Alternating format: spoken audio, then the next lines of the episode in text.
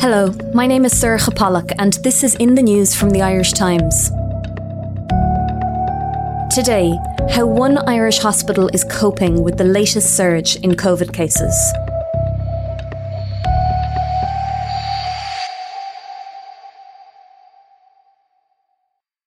Jennifer, you visited the Mater Hospital in Dublin this week, where you spoke to doctors who are right at the forefront of this latest wave of the pandemic. Can you describe for us what the atmosphere in the Mater Hospital is like right now? The mood among the staff that I spoke to was really subdued, quite fearful. Some of them were not just tired and worn out uh, facing into the, the fourth wave, but they were really um, quite scared and exhausted. Jennifer O'Connell is a features writer with the Irish Times and she's been covering how hospitals are coping with the recent increase in COVID cases. And I think the Mater, as it was reported recently, went into surge capacity over a week ago now. So, you know, they're re- they're really beginning to see all of the, the worst fears materialising and all of the things that people like um, Philip Nolan have been warning about coming to pass.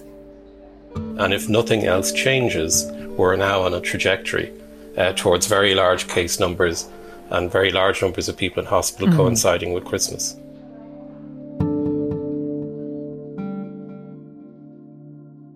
Jennifer, this wasn't your first visit to the Mater to report on the pandemic, was it? What are the main differences between the first time you visited last year and now? Well, Sorcha, I visited the Mater first uh, in June 2020 and, um, you know, had quite a lot of access. I spent a day in there with the video team, with Kathleen Harris, our, our colleague in video. Um, and, you know, we, we went into ICU. We were on a COVID ward. It was the first time I think that I wore a mask. My God. Um, I spoke to patients. We spoke to people in the oncology department. And the atmosphere then, I wouldn't go so far as to say it was actually jubilant there was there was a feeling that people were tired and they were sort of still a bit shell shocked. But there was a feeling that we were through the worst. Mm. Um, they knew that there was still a lot of caseload to come. Like there was a backlog of people who hadn't been coming into the hospital. Um, and even at that stage, there was a, a, note of caution. They were thinking, right, we've got through COVID, but now we've got to face all of the other kind of COVID related illnesses, conditions, the things that people hadn't come into hospital for for the past the past few months. Mm-hmm. Um, so they, there was a bit of they were a little bit wary, but generally speaking, the mood the mood was good and the, the mood was upbeat. It was a very different hospital uh, that I visited on Thursday. I knew, you know, from the outset that it was going to be very different. There were a lot more restrictions on what we were able to do. Even getting in there actually, you know, took quite a few days of back and forth. There was no access to the wards this time, understandably. We met with consultants in meeting rooms and we didn't speak to any of the nursing staff. And when I asked them about what the mood was like on their wards, they said that. They said, look, you know, we're very resilient um, and people will dig deep and, and they'll find it in themselves again to do what they need to do. But, you know, at, at this point, we've, we've, we all feel like there's very little left in the tank. And yet the worst is probably to come. It really is a very a very grim picture. And and one of the doctors you spoke to, Dr. Sinead McArdle, she spoke to you about how she's personally feeling coming into work each day, feeling that pressure in the rise of cases. Can you tell me a little bit about what she said about how she's coping? Yeah, so we met Sinead at um, just after nine o'clock in the morning, and she had just arrived in to start her shift. Have you just come off a shift? Or you starting? No, no, no. Or? I'm starting today. Yeah, yeah. yeah. So, wh- what time will you be here until? I will be here till half six. So right. half six, seven and she's eight and a half months pregnant. So she's um, very unmistakable when, when she rocks up. She's going to spend most of her day that day. Um, she was going to be in the emergency department with two other consultants, one of whom was going to be in this tent uh, outside the Mater that anybody who's driven past the Mater will, will have seen or anybody who's had to present in the emergency department. It's literally a tent. I mean, I hadn't seen it the last time I was there. It's a huge marquee and that'll be full of patients all day. Which we thought would be... Uh, short term scenario, but it's now been there. It'll be our second winter in in a tent. Um, so one of the consultants, um, and it wasn't going to be Sinead that day, it was going to be one of her colleagues, will stand in that tent in the freezing cold, uh, dealing with patients and trying to streamline them into different pathways. So they'll be trying to figure out who has COVID symptoms, who's coming in knowing that they have COVID, and that's about half of the people presenting to, to the ED at the moment. And then the third group of patients are the people who really don't need to be there. And so Sinead or one of her colleagues, their their job that day was going to be largely trying to figure out do you really need to be here? Um, and if people want to come in, do they know that they're facing a 10 or a 12 or a 15 hour wait? Mm. Um, and do they know that they're at risk of contracting COVID if they come in? Like there was a gentleman I saw the other day who had been in a road traffic accident three weeks ago and he was still sore and he, he had now, he thought it would just pass uh, and, and it didn't. He had aches and pains. I'm not saying he didn't need to see a doctor, but he didn't need to be in an emergency mm. department and put himself out. So that's what she was facing into. And, you know, it, it was really striking speaking to her um, how frightened the staff are. And I don't think that's too strong a word. You know, she, she said to me, I'm, I'm scared now. And I think she's as scared as she has been at any point uh, since all of this started. Part of it is uh, the sheer workload that they're seeing. The numbers presenting to the emergency department have gone through the roof over the last couple of weeks. And how many patients are you seeing per day on average now? Up to 250 patients a day. Uh, we think we might surpass 90,000 ED presentations this year. Um, last year we had dropped a little bit to 74,000 mm. and but generally we were kind of at about the 80,000 mark. So we're going to see an extra 10,000 presentations wow. or more this year. Partly that's a result of, of COVID and, and partly that's just winter time. That's just people turning up with all of those kind of things that they would normally come in with.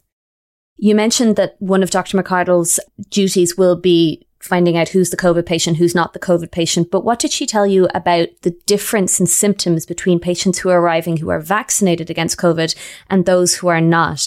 Are the people without vaccination getting a lot sicker? So, what was really striking about that was that she said they will turn up um, and they will present initially looking and, and, seeming somewhat similar. They'll be complaining about the same kind of symptoms.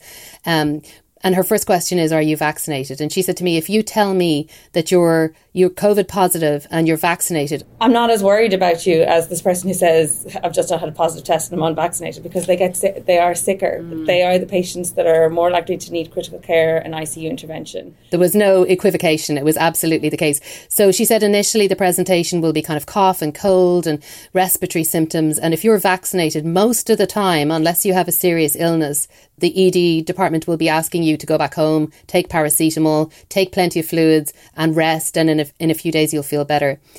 If you are unvaccinated, you're probably going to be on oxygen very quickly within coming in. Initially, starts off with something like nasal prongs, where they put the little oxygen tubes. Sometimes they their oxygen saturations, you're looking at them and you're like moving the, the probe to a different spot to their earlobe, checking if their hands are cold, saying, really, is their oxygen levels really that low? It shouldn't be. And then, um, and then after that, they'll very often be put on um, on a mask, a non-invasive mask, where they'll get a very high flow of oxygen coming into them. And some of them get better and begin to recover at that point, but some of them don't, and they end up going upstairs to the ICU department. And if they get ventilated in ICU, then regardless of how the illness progresses, they're going to be very sick for a long time. They may be in ICU for about 10 days. That seems to be about the average. And when they recover, when they come out of ICU, if they recover, they have to learn to do everything again. Your lungs have to learn how to operate again. And she described to me seeing 28 year olds sort of sitting up in bed and trying to eat and, and struggling to hold a, a, fork and a plate because they're just so exhausted from COVID. If the unvaccinated people could see how sick young people are getting, you know, and not people with massive, uh, you know, underlying health concerns in hospital, I don't know, it would it, it, it, would really open up there if, they, if you could if you could see how sick people can yeah. get when they're unvaccinated. And even while I was there, I was speaking to ICU consultant Dr. Colman O'Loughlin, and just before he came into the room to speak to me, he'd already had two calls from two different hospitals elsewhere in the country looking to see if they if a bed could be made available for young people who are unvaccinated in their thirties who now need ICU care. So it was really sobering. And I want to come back to Colman O'Loughlin in a minute, but as you've already mentioned, Dr. Sinead McArdle, she's actually pregnant herself, eight and a half months pregnant. Is she not nervous about working at this time when there's still a risk of contracting COVID when she's expecting a child? So funny enough, this is actually Sinead's uh, second time working while pregnant. She had a, um, her son 15 months ago, so she's had you know both experiences. She's worked in the ED while she was pregnant and unvaccinated, and now she's working in the ED while she's pregnant and vaccinated. And she said to me um, that the day that she was offered vaccination was the happiest that she's had in a really long time. Um, she really wanted to do the interview, I think, because she really wanted to get the message out to people that vaccination is very safe for, for pregnant women. And she said, I, I asked her that question about whether she'd been fearful, particularly in the early days of the pandemic. And she said, yeah, I ha- she had been fearful. But look, you put on your PPE and you do the best thing you can. And obviously, in the job I have, I'm an emergency consultant. I just felt I couldn't walk away. I just felt I, I couldn't have walked away when a pandemic came on. It just didn't sit right with me she just never questioned it. She always just thought this is where I need to be. So she's going to work, I think, for another two weeks when she'll be 38 weeks pregnant, all going well, and then uh, she'll take maternity leave.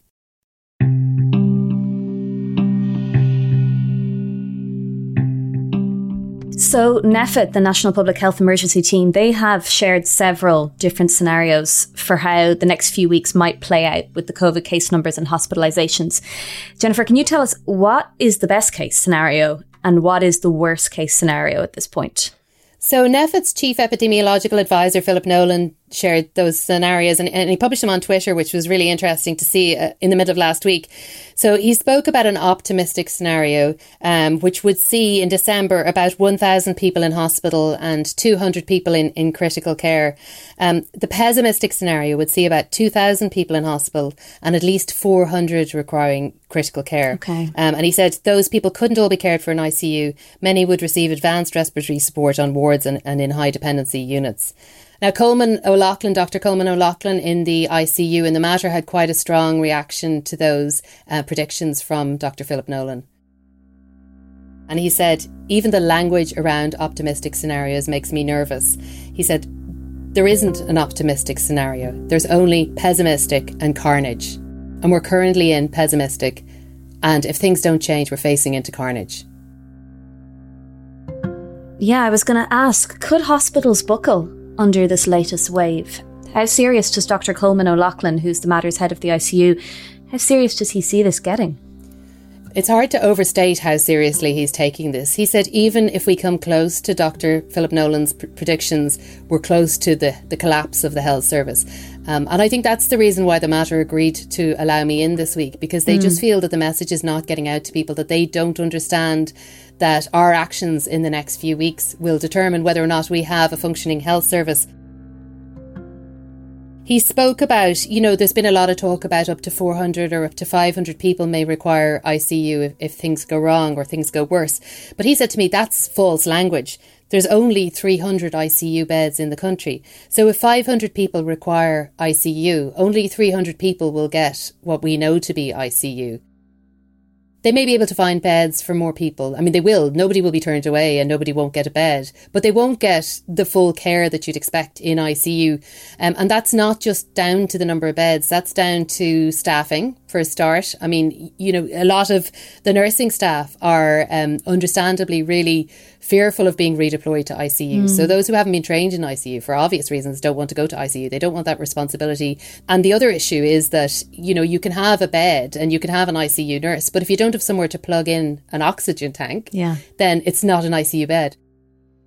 Are doctors having to decide at this point who gets an ICU bed and who doesn't? And if they are, how are they making that decision? So when I was in the Mater last Thursday, that that hadn't happened um, yet. That's being avoided generally by hospitals mo- moving patients around. So if somebody needs an ICU bed and they don't have an ICU bed, there's still enough capacity in the system that they can move them. Um, and Dr. O'Loughlin, as I mentioned earlier on, was getting calls from other hospitals while I was with him, um, and even before I'd come in to see if, if there were spare beds in, in the Mater. But I, I asked him about, you know, when I was last there in, in June in 2020, there was a lot of talk from everybody I spoke to about Lombardy and how all of the, the healthcare staff, the doctors and the nurses in the hospital had sort of seen the video footage coming from Lombardy and they had thought, oh God, we can't go there. Like, we can't let this happen. Um, and it, it, was absolutely terrifying. So I said to him, you know, when, when we last spoke, we spoke a lot about Lombardy. And do you feel that that's coming? That that's where Ireland is going to be? And he said, yeah, he's thinking, you know, as he described them, really, really, really terrible questions about how you decide who will get the bed if there aren't enough beds. Is it COVID? Is, uh, is it people with COVID or non COVID? Is, is it vaccinated or unvaccinated? And I said, Are you really thinking that way? And he said, I think about it all the time. There's certainly a discussion going on amongst people, um, and he was referring to other people in, in healthcare and in ICU about how do you decide when ICU is full, what kind of patient gets a bed. And as of yet, there isn't an answer to that question. These conversations are going to have to be had, though, in the next few weeks.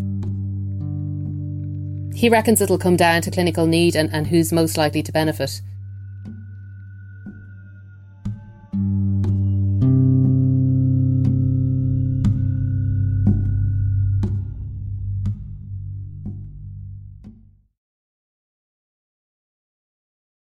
I want to ask you a bit more about people who are still unvaccinated and who are skeptical about the vaccine. Uh, CSO figures that were released in October showed that large numbers of Central and Eastern Europeans who live here in Ireland remain reluctant to get vaccinated against COVID.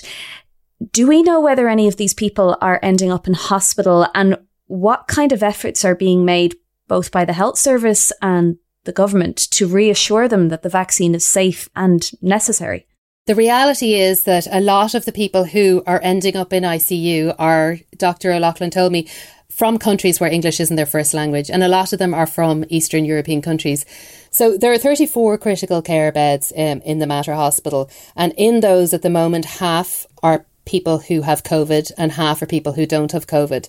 Now, of those 17 who are in ICU uh, with COVID, half are vaccinated and half are unvaccinated. Of the vaccinated patients who are ending up in ICU, they're typically people whose immune systems are already very, very compromised um, and they have a major illness. And that means that the vaccination is not working for them in the way that it's working for somebody healthier. And then the other half of the patients in, in ICU are unvaccinated and they're also incredibly vulnerable. And some of them are, are very young, uh, some of them are pregnant women, um, and they're ending up in ICU and they're ending up, some of them extremely, extremely sick. Um, and a lot of them are from countries where English isn't their first language. So, um, Dr. O'Loughlin and I spoke about this, and obviously it's a difficult thing to talk about because you don't want to stereotype, you know, entire groups of people. But he he suggested that it's partly a language issue, uh, but it's also a cultural position in some minority groups where he feels that they're distrustful of of anything that's sponsored by the state, and he thinks that we need a much stronger communication effort to reach those people. We need we need to reach them in their own language, um, but we also need to address those very specific concerns. And, and you know, as he said to me, the rates of vaccination in some parts of Eastern Europe are quite low. Romania is about 36% of the population is vaccinated. And he said we're seeing a similar ratio of vaccination amongst the Eastern European population here. So there's clearly um, a gap in the communication and there's clearly a concerted effort needed to get um, the kind of information that I suppose explains the benefits of vaccination. I want to ask you, Jennifer, about the care that's available for people who do not have COVID in the hospital. So cancer patients, for example. We heard a lot in 2020 about how their healthcare needs were being somewhat pushed aside in favour of working with COVID patients. But is that still happening? Uh, you spoke to Professor John McCaffrey, who's from the Mater's Oncology Unit, about how some cancer patients aren't being seen until dangerously late stage in their illness. Is that right? That's right. So I, I spoke to, as you said, Professor John McCaffrey um, in the oncology unit in, in the Mater. and he said, you know, they're sort of facing a double whammy now because they're seeing the after effects of the past 20 months and they're seeing all of the things that we were concerned about. Um, and all of the things that when I visited the Mater last in June 2020, everybody was predicting would happen, which was that people would not go to their GPs with a niggling concern, um, or that they wouldn't be able to get an appointment, you know, and he was really reluctant to, to sort of phrase this in a way that might be seen to suggest that, you know, people were to blame for the state that they've ended up in. But the reality is um, that he's seeing a big increase in numbers of, of people who have advanced disease now. So there's far more of that. Everything that people are, are predicting, we're seeing, at least anecdotally, most of the patients I'd see today are people who last year or two years ago we wouldn't have had to treat them. You know, we would have been saying you've been cured with surgery, you just need surveillance whereas now they may have advanced disease and we have to do things to try and maybe shrink their tumour to get them back to a surgical cure. So, you know, he said to take the, the example of testicular cancer, um, they saw very, very little testicular cancer last year but obviously, people were still getting testicular cancer. Um, and this year, they've had maybe double the normal number of testicular cancers, and they all need chemotherapy, which is really unusual. Normally, testicular cancer is, is treatable with surgery alone. So he, he said to me, it's a cancer pandemic. Um, and I, I sort of stopped. He said something like, um, the HSE has given us funding for this cancer pandemic. And I, I had to question that. I said, would you use the words cancer pandemic? And he said, that's, that's what it's been called. And it's also been described as a tsunami of cancers. And Professor John McCaffrey is not a man who's given to hyperbole. So I was really kind of taken aback by that. He said, it's, it's what we feared. And I don't think we've come near the peak of it yet. And he said, you know, this isn't going to be a one year kind of catch up with a backlog. This is going to be with us for five to 10 years. And what about people like Dr. McArdle who are coming into work every day, but at the same time watching the rest of the country live their lives almost as if we lived them prior to the pandemic? So going out in the evenings, meeting friends, going to nightclubs. It must be quite dispiriting for them. Yeah, I think all of the the doctors that I spoke to are in this really strange position in that they're living the reality of the pandemic in the hospital, and then they're going home, uh, and they're facing all the same restrictions that we're facing. So, you know, at the moment, that's not too many restrictions, but they're they're you know kind of looking ahead and imagining that we we may end up there in another lockdown. Dr. McArdle described it as, you know, she lives near to the Aviva Stadium and she was going home after the Ireland uh, rugby match recently. There was no sense of COVID. There was people on the street, like the street was full. I was trying to get home and it took an hour for me in the tra- between the traffic, between the people on the street. And she just said she found it, that disconnect between what she had just gone through in a shift in the hospital um, and the way that people were behaving out in the streets kind of hard to understand. I, I just, I don't even know how they felt comfortable. I suppose that, like, you know, if someone even comes up and goes to shake your hand now, sometimes I'm I'm, I'm a little bit, you know, I, I don't. That's not what I do anymore. So I don't know how. I personally don't know how you could feel comfortable in that setting.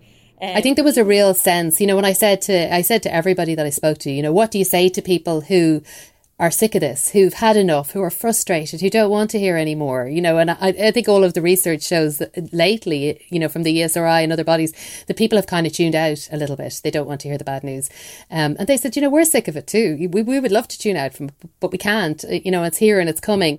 From a personal point of view, am I tired of it as well? Absolutely. But I can still see, I still come to work and I still see what's happening in the hospitals. And I think other people aren't seeing it. We're not. And Dr. McArdle put it to me, you know, really well. She sort of said, in, in the beginning, they weren't as afraid because they felt that the Irish people had their back and had the health services back. And she said they stayed at home. They washed, washed their, hands, wore their masks, stayed two metres apart, stayed within their 5K and things.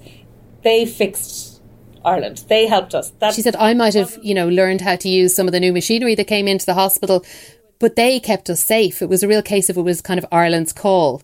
And she said, now I'm scared because that's going away. And I understand people are tired and they're fatigued and they're just fed up with it all. But it's it's just getting worse and worse. And we will, the deaths will start to increase. And I'm, I'm scared now because every day we are literally teetering on the edge, the health service. And if it just takes an extra 500 cases in the community or 1,000 cases, and we're going to tip over the other side and we're not going to be able to manage and people will die. And one of the things that's making her afraid is that she just doesn't feel that the Irish public understands, or maybe they don't care. Maybe they feel like I'm vaccinated, I'm invincible, it's not my problem. But you know what? It's everybody's problem. If we're in a God forbid, in a car accident, or you know, you have a child or, or a relative who needs intensive care, they may not be able to get the same kind of care that they would otherwise have got. What do the doctors you spoke with feel needs to happen now to stem this rise in cases? Would reimposing a few more restrictions be enough, or is another lockdown ahead of Christmas uh, just inevitable at this point? So I asked uh, Dr. O'Loughlin, and I know from speaking to him the last time that I interviewed him um, off mic, we had quite a long conversation about the impact that the lockdowns had had on our children and the lack of schooling and the fact that they couldn't attend sporting events. And we spoke about the impact that it had on people who lived alone um, and isolated people. So I know that he's not somebody that would be calling for lockdown likely, uh, and he doesn't want it. And he said, you know, nobody wants it, least of all me. But I can't see any way that we're going to be able to avoid it because of the situation that the that the hospital is in. So, you know, from his point of view, the signs of hope are that there are there are booster vaccines. Um, he would love to see them rolled out faster. He can't understand why they're sitting in fridges and not going into people's arms. There are nasal vaccines that may be coming down the tracks that will be, he hopes, more effective at preventing transmission because they go into the nose and they may be able to fight the virus where it replicates most. Um, there are antiretroviral drugs. But I suppose the biggest hope is that the public may yet pull this back that we might actually see the kind of change in behaviour that's needed to stop those numbers tipping over and to stop more people getting sick. Jennifer, how are you feeling after spending this day in the Mater? As you said, you were just speaking to doctors. You weren't at the coalface like them, but you you were in there over a year ago, year and a half ago. You're back in again now. We all hoped that the world of lockdowns was behind us. It appears that it's not. What's your takeaway from this week? To be honest, Erica, I, I feel kind of depressed. I, I've, you know, I found it quite grim when I visited the first time in, in June. Um, last year I came home and I was sort of I was all hyped up and I stripped off every item of clothing in the whole of the house and I went straight into the shower and I boil washed everything. And you know like I said it was the first time I'd worn a mask and it was still all kind of novel and, and terrifying. So I didn't have that same sense of being personally vulnerable. And in fact I came away from it feeling less personally vulnerable as somebody who is fully uh, vaccinated maybe but I also felt really scared because I think actually this is the worst phase that we've been in. Having been in the hospital and having spoken to the doctors about what's happening, you know, this isn't sort of some abstract concept now or an abstract argument that somebody like Paul Reid might be making about our need to protect the health system. The health system is in danger of collapsing if those numbers keep growing. And, you know, the doctors in the hospital feel that they're sort of powerless to do anything about it. And all they can do is try and get that message out. So I've certainly, it's dramatically changed my perspective on the levels of activity that I'm going to be doing over the next few weeks. And I'm not a big, you know, party animal anyway. I haven't been doing that much, to be quite honest with you. But I went into the office afterwards, and even though there was only like two other people in the entire Irish Times building, um, I wore my mask and I stayed away from other people. Um, and I was just suddenly really conscious again of how vulnerable we are. Because as we know, and as we've heard over and over, Ireland has one of the lowest ICU capacities in any OECD country. I think only Mexico and New Zealand are behind us. So, a country like Germany has um, 33 ICU beds for every 100,000 people, um, and the average in the OECD countries is 12, and I believe Ireland has five. Jennifer, thanks so much for your time. No problems, Erica. Thank you. That's all for today. You can read Jennifer O'Connell's full report from the Mater Hospital on irishtimes.com. In the news, we'll be back on Wednesday.